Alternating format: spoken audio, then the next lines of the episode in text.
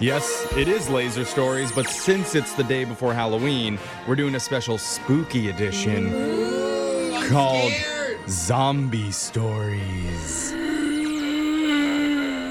Okay, that zombie Was that you? No, that's a real zombie. sounds Oh.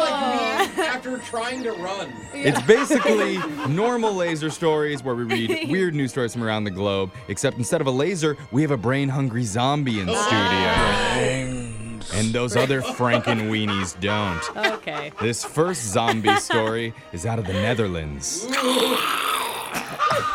sounds Last week, some thieves broke into a business after midnight, and while they were inside, they focused most of their energy on breaking into an antique safe. After two long hours doing Oh. Dang. whatever it took to figure it out, they finally got it open, Man. whoa. and all they found inside Was? were riddles. Would you say Skittles? Wait, you just spent two hours breaking into a safe and you got riddles? riddles? Riddles. like problem solving. Oh, no. Because turns out the thieves unknowingly broke into an escape room business. Shut up!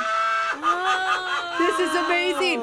Oh, Dude, no. and it still took him two hours to open that thing up? They I use mean, real safes in there. yeah, but still. Crack- Teamwork, okay? And cracking that safe is actually part of the escape room puzzle. Ah! they win! They got it! So but now how do we get out of the room? you see him arguing too, like, dude, the first clue said this. Yeah. We're not remembering that.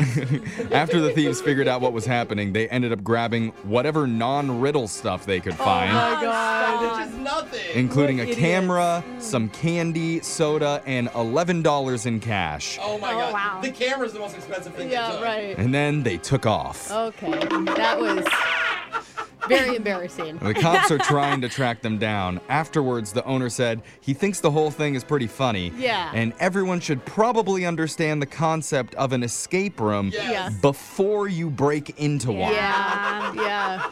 This next zombie story is out of Littleton, New Hampshire. Oh. He's getting Oh. angrier. He's not a fan of Littleton. It's tasty. There's a 33 year old woman named Lisa Landon, and last year she was facing charges for drug possession and stalking. Ain't nobody got time for that. Yeah, that's not good, man. But Lisa came up with a brilliant plan to get out of trouble. She would impersonate a county prosecutor and file counterfeit documents with the court to have the charges dropped. yeah, there's What? no way this could go wrong, Lisa. I'm sure you know a lot about the law. This is Mm-hmm. so risky. Yeah, let's just double down. And wouldn't you believe it? Ah. It actually worked. It did? Oh my Are you God. kidding? All charges dropped. At least temporarily. Oh, yeah. No one noticed her counterfeit paperwork until she was scheduled to have a psych evaluation, and the state forensic examiner realized the charges had mysteriously disappeared.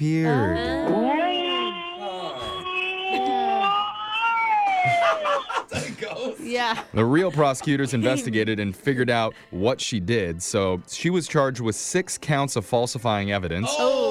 And she was just indicted on those charges by a grand jury. Yeah, you can't fake a grand jury. No. Oh No. my gosh. So, what does Lisa do now? Uh, study for her bar exam? Impersonate a judge to acquit herself? Maybe. Oh. Okay. I was Or- going the more honest route, but I could see that. Maybe she could pretend to be the prison warden and set herself free. Ah. Or pretend to be jail cell bars and just. slip through. Just- No one will notice. No one will notice. I'm a giant metal bar. The options are endless. this next zombie story is out of the Fountain of Youth headquarters. One one of the toys from your childhood just grew up, and it's here to give you a temporary break from reality. Oh. All right, let's go. I like toys. I say that because the company Hasbro just announced a brand new product line called Play Doh for Grown Ups. Oh my god. Wow. I will say having little kids it's the best thing ever cuz you get to play with all the toys Oh, again. yeah.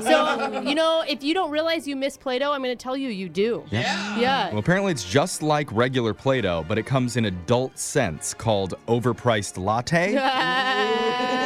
Also, Look at them. mom jeans. oh my god. Which are in. Thank you very Yes, much. they are. They Thank you, are, Alexis. Apparently. I know this sounds like a joke, but I'm serious. These are actual adult Play Doh smells, and there's more, including dad sneakers, Gross. spa day, Oh, nice. grill king, and Yeah. Uh, lord of the lawn. Ah. Do you still eat it as an adult? Definitely. Anybody else? If you don't eat your Play-Doh, you're not playing with it the right Okay. way. The people at Hasbro say those smells are meant to be things that make adults feel happy. Oh, that's, nice. Awesome. I'm surprised it's not a Cute. wine scent. Thank you, Jose. Looking at you, They're Brooke. really not tapping into us adults very well. Everyone's really yeah, eating it. alcohol.